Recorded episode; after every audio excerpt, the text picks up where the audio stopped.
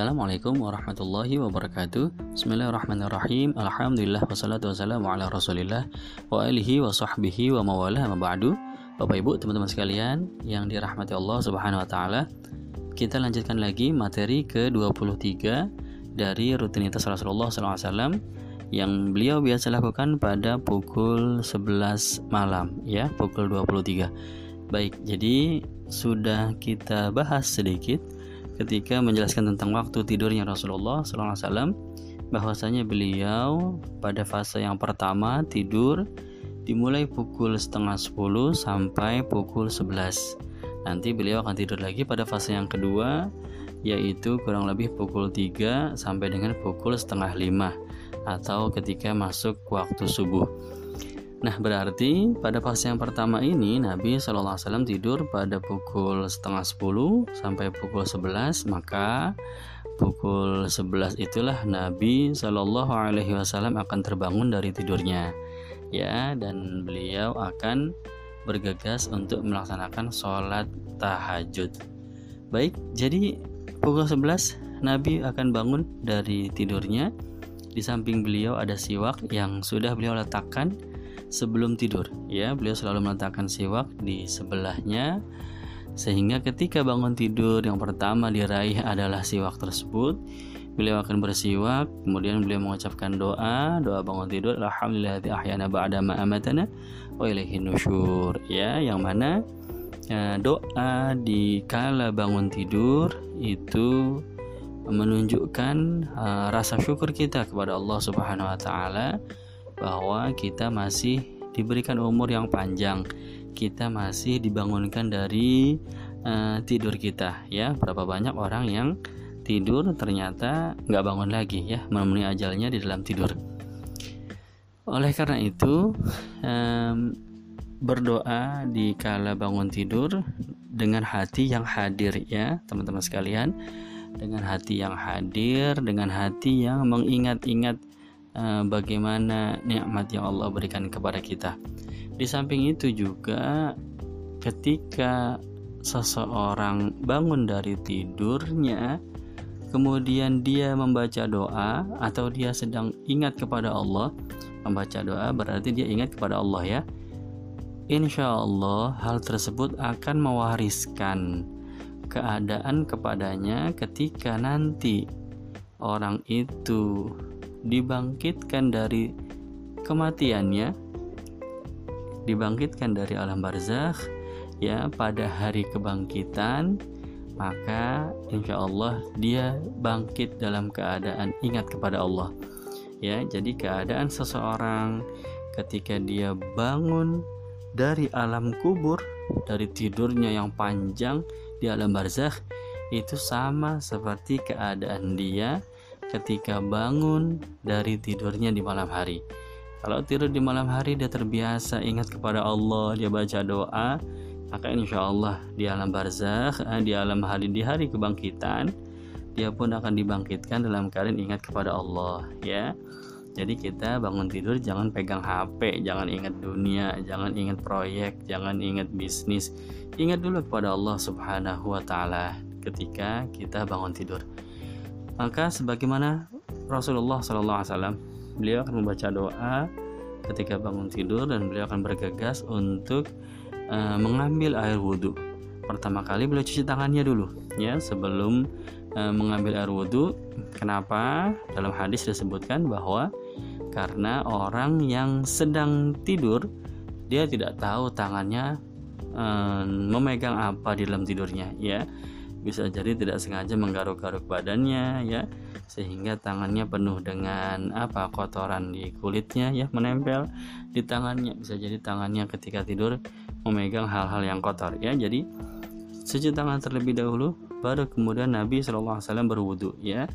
Ada kalanya beliau mandi ada kalanya beliau hanya berwudu saja ya. Barulah setelah itu beliau akan mengerjakan sholat dua rakaat yang dipercepat oleh Nabi Shallallahu Alaihi Wasallam. Artinya rakaat pertama bukan rakaat kedua. Setelah membaca Fatihah, beliau akan langsung ruku, tidak membaca surat-surat pendek lagi, ya karena memang niatnya untuk uh, mengerjakan uh, atau sebagai pemanasan dari sholat yang panjang yang akan beliau kerjakan setelah itu ya jadi ini urutannya doa berwudu kemudian sholat. Yang mana disebutkan dalam hadis Shallallahu Alaihi Wasallam ketika seseorang tidur maka uh, syaitan mengikat dia dengan tiga lapisan ikatan ya. Nah, ikatan yang pertama akan uh, putus ketika kita membaca doa di, di kala bangun tidur ikatan kedua akan putus lagi ketika kita berwudu dan ikatan ketiga akan putus lagi ketika kita melaksanakan sholat ya tiga ikatan itu akhirnya putus semuanya kalau kita mengerjakan rangkaian tiga ibadah tersebut. Kemudian teman-teman sekalian, Bapak Ibu yang dirahmati Allah Subhanahu wa taala, Nabi SAW mengerjakan sholat tahajud di rumahnya ya, di kamarnya tepatnya, di samping istri beliau yang sedang tertidur ya. Jadi ini unik juga bahwa Rasulullah itu Shallallahu Alaihi Wasallam tidak membangunkan istrinya pada jadwal seperti jadwal beliau bangun ya jadi beliau bangunin istri tapi nanti gitu ya menunggu beberapa saat jadi Nabi tidak memaksakan bahwa istrinya itu harus menyamakan pola tahajudnya dengan pola tahajud Nabi Shallallahu Alaihi Wasallam. Ini bentuk daripada rahmatnya Rasulullah Shallallahu Alaihi Wasallam. Ya bentuk daripada kasih sayangnya Nabi Shallallahu Alaihi Wasallam kepada kepada umatnya, pada istrinya, keluarganya, dan kita umatnya.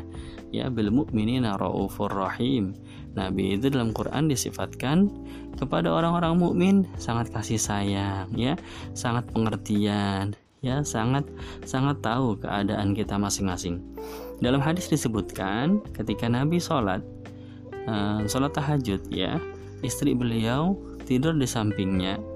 Kemudian um, namanya orang sedang tidur ya suka bergerak ke sana kemari tidak sengaja tidak sadar ya. Kemudian tangannya itu menghalangi tempat sujudnya Nabi yang sedang sholat tangan istrinya sedang bergerak-gerak di dalam tidurnya tiba-tiba menghalangi tempat sujudnya Rasulullah Sallallahu Alaihi Wasallam karena tidurnya berdekatan ini dengan sholatnya Nabi. Maka ketika Nabi sholat, ketika hendak sujud, maka diangkatlah tangan tersebut yang agar tidak menghalangi, kemudian Nabi bersujud. Ya, ini ada dalam hadis. Jadi dapat kita simpulkan Ketika Nabi sedang sholat, istri beliau sedang tidur. Ya, walaupun tidak sepanjang malam, ya nanti akan dibangunkan juga. Ya, akan dibangunkan juga di pertengahan tahajud beliau akan bangunkan istrinya. Atau kadang-kadang ya, beliau melihat istrinya dalam keadaan yang cukup lelah, maka ketika beliau uh, baru mau melaksanakan witir, berarti tahajudnya sudah selesai, rangkaian tahajud beliau sudah selesai. Beliau mau melaksanakan witir, baru beliau membangunkan istrinya ya dalam hadis kan disebutkan seperti itu fa arada ketika nabi mau melaksanakan witir barulah nabi eh, membangunkan uh, istrinya. Aiqadhaha ha ini kembali kepada istrinya ya baginda nabi sallallahu alaihi wasallam. Demikian salah satu sifat Rasulullah SAW yang teramat sangat meringankan kepada kita orang-orang mukmin ya. Nabi tidak memberatkan. Tetapi bukan berarti kita tidak bisa menyamai tidak bisa mengikuti secara penuh yaitu um, aktivitas Rasulullah SAW ya hanya saja bertahap dan berproses. Banyak juga saya menemukan orang-orang soleh dari guru-guru kami ya mereka waktu tidurnya itu sama seperti Rasulullah SAW ya rata-rata dalam satu malam hanya uh, tiga jam. Dan mereka segar bugar di siang hari mengajar berdakwah ya dan di malam hari juga uh, demikian mengikuti Rasulullah SAW ya artinya berproses bertahap mulai dari sesuatu yang ringan baru menuju yang uh, lebih berat lagi dan seterusnya.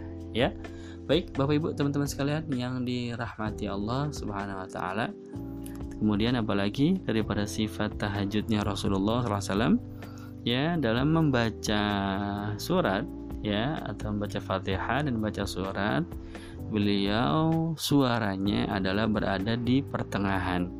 Ya apa maksudnya di pertengahan? Terkadang dijaharkan terkadang disirkan. Ya jadi tidak seperti sholat maghrib yang jahar terus ya yang dikeraskan terus suaranya tidak pula seperti sholat zuhur yang suaranya uh, disembunyikan terus pelan terus ya. Melainkan kadang-kadang jahar kadang-kadang keras kadang-kadang nggak kedengaran nanti keras lagi nanti nggak kedengaran lagi. Ya itu um, suara Rasulullah SAW ketika membaca ayat-ayat Al-Quran di dalam sholat tahajudnya.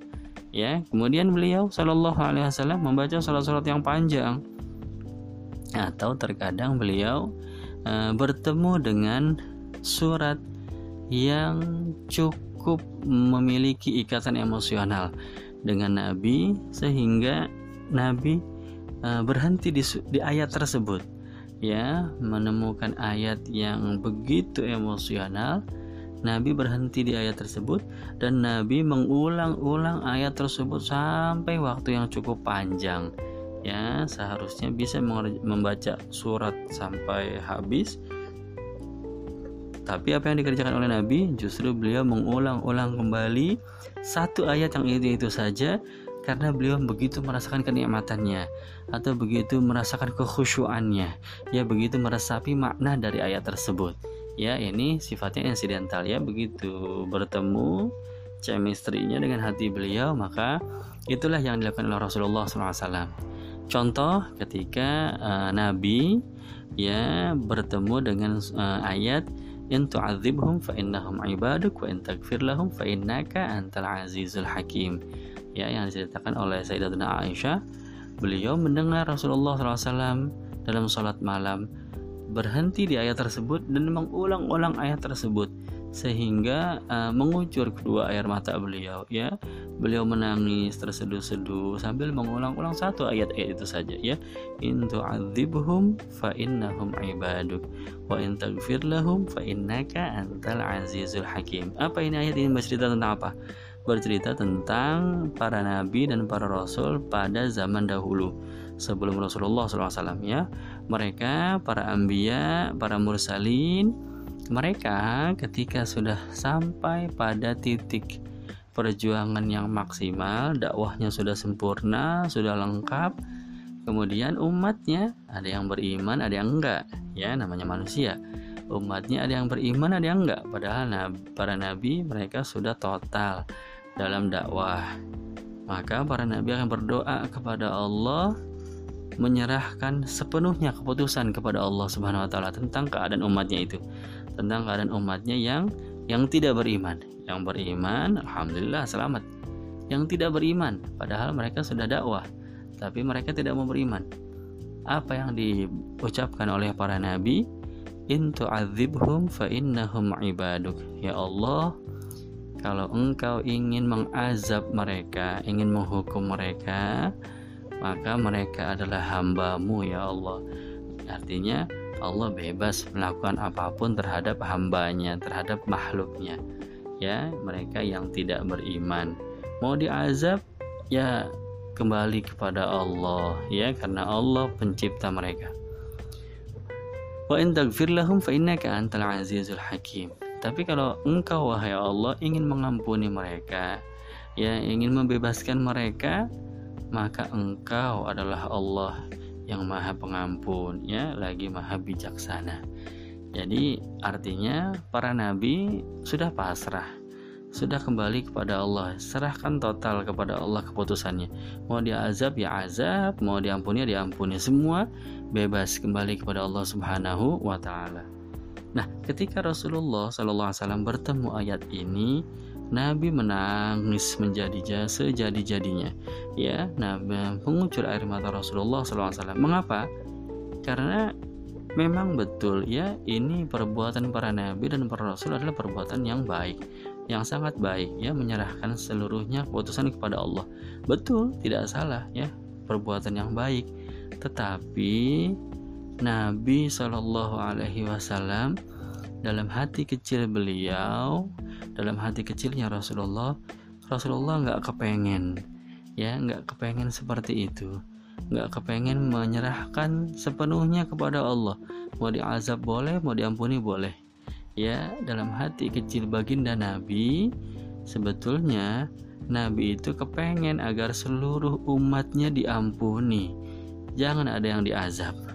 Nabi pengennya kayak begitu ya ini saking sayangnya Nabi kepada umatnya saking perhatiannya Nabi kepada umatnya, saking cintanya Nabi kepada kepada kita umatnya.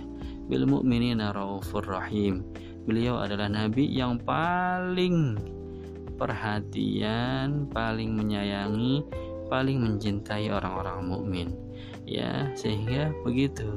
Teringat kepada ayat tersebut, menangislah beliau. Menangisi siapa? Menangisi kita umatnya, ya. Nabi menangisi orang-orang mukmin. Nabi menangisi um, apa nasib kita di hadapan Allah. Ya Nabi menangisi ya Allah sesungguhnya kalau bisa diampuni saja semua daripada umat beliau. Ya jangan ada yang diazab. Allahumma sholli wa sallim wa barik alaih. Ya ini salah satu uh, bukti bahwa uh, lelahnya Nabi payahnya Nabi ketika beliau uh, berdiri dalam sholat tahajud itu salah satu alasannya adalah kita ya teman-teman sekalian. Ya karena Nabi mendoakan kita karena Nabi sayang kepada kita karena Nabi begitu perhatian kepada kita orang-orang mukmin ya kepada kita umatnya. Maka Nabi rela hingga bengkak kedua kakinya. Beliau berdiri untuk tahajud ya dalam dalam keheningan malam tersebut. Jadi demikian uh, di antara sifat-sifat tahajud Rasulullah SAW pada pukul 11 malam pada pukul 23 dan beliau akan terus melaksanakan sholat tahajud dimulai dari pukul 11 ini sampai pukul 3 uh, eh, dini hari ya jadi dari jam 11 sampai jam 3 kurang lebih 4 jam tahajudnya Nabi Shallallahu Alaihi Wasallam. Baik teman-teman sekalian Bapak Ibu yang dirahmati Allah mudah-mudahan bermanfaat. Insya Allah kita lanjutkan lagi kajian atau materi terakhir 24 besok ya. Terima kasih. Bila kita wal hidayah. Assalamualaikum warahmatullahi wabarakatuh